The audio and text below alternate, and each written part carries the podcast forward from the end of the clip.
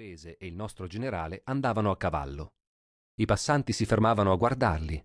L'effetto era raggiunto, ma il generale finirà male. Ho fatto il conto che, aggiungendo ai 4.000 franchi che ho portato io, quelli che evidentemente sono riusciti a procurarsi, avranno in tutto 7 o 8.000 franchi. Troppo pochi per Mademoiselle Blanche.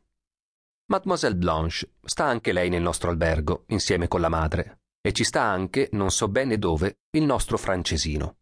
I camerieri lo chiamano Monsieur le Comte. La madre di Blanche viene chiamata Madame la Comtesse, e magari lo sono veramente Comte e Comtesse. Sapevo già che Monsieur le Comte non mi avrebbe riconosciuto quando ci saremmo trovati a tavola per il pranzo, il generale, naturalmente, non pensò a presentarci, o almeno a presentare me a lui. Ma Monsieur le Comte è stato in Russia e sa benissimo che persona poco importante sia quello che essi chiamano Occitel. Egli, d'altra parte, mi conosce molto bene. Ma se devo essere sincero, anche a pranzo sono capitato senza essere invitato. Sembra che il generale si fosse dimenticato di dare disposizioni al riguardo, se no, senza dubbio, mi avrebbero mandato a pranzare alla table d'hôte. Mi presentai così, di mia iniziativa, tanto che il generale mi gettò un'occhiata poco soddisfatta. La buona Maria Filippovna mi indicò subito un posto, ma l'incontro con Mr. Estley mi tolse d'impiccio e, senza volerlo, feci la figura di appartenere alla loro società. Avevo incontrato questo strano inglese per la prima volta in Prussia, in treno, dove sedevamo l'uno di fronte all'altro, quando ero in viaggio per raggiungere i nostri. Poi mi ero imbattuto in lui entrando in Francia e infine in Svizzera. Poi un paio di volte nel corso di quelle due settimane, ed ecco che ora lo avevo incontrato inaspettatamente a Rulettenburg. Non mi è mai capitato in tutta la vita di conoscere un uomo più timido, timido fino alla stupidità, e lui, naturalmente, se ne rende conto, perché stupido non lo è affatto. Del resto, è molto simpatico e tranquillo. Ero riuscito a farlo parlare durante il nostro primo incontro in Prussia. Mi disse che nell'estate era andato al Capo Nord e che aveva una gran voglia di visitare la fiera di Nizhny Novgorod. Non so come abbia conosciuto il generale. Mi sembra che sia innamoratissimo di Palina.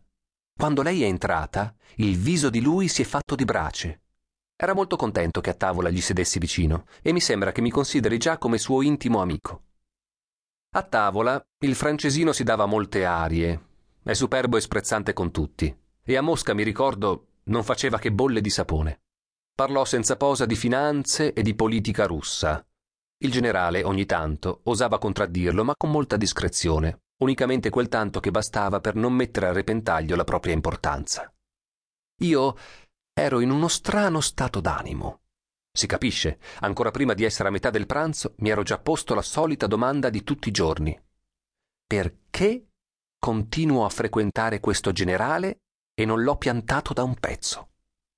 Di tanto in tanto guardavo Palina Alexandrovna, ma lei non badava assolutamente a me. Finii con l'irritarmi e decisi di diventare insolente. E cominciai così che a un tratto, senza nessun motivo e senza essere interpellato, mi intromisi nella conversazione altrui. Avevo voglia soprattutto di attaccarmi con il francesino. Mi rivolsi al generale e di colpo, a voce alta e, mi sembra anche interrompendolo, osservai che quell'estate era diventato quasi impossibile per i russi mangiare alle table d'hôte. Il generale mi gettò uno sguardo stupito. Se siete uno che appena si rispetti, continuai, immancabilmente vi sentirete insultare e dovrete sopportare le più umilianti mortificazioni. A Parigi, sul Reno e persino in Svizzera ci sono alle table d'hôte tanti di quei polaccuzzi francesini che simpatizzano tra loro che non è possibile dire una parola se siete russo. Dissi questo in francese. Il generale mi guardò, incerto se andare in collera o solo meravigliarsi che io mi fossi lasciato andare fino a quel punto. Vuol dire allora che da qualche parte qualcuno vi ha dato una lezione, disse il francesino, con incurante disprezzo. Io, a Parigi, prima ho attaccato lite con un polacco, gli risposi, poi con un ufficiale francese che aveva preso le parti del polacco. Ma poi una parte dei francesi cominciò a spalleggiare me quando raccontai loro che volevo sputare nel caffè di un monsignore. Sputare? chiese il generale con espressione incredula e guardandosi in giro. Il francesino mi fissava con diffidenza. Proprio così, risposi. Poiché per due giorni fui convinto che avrei dovuto fare un salto a Roma.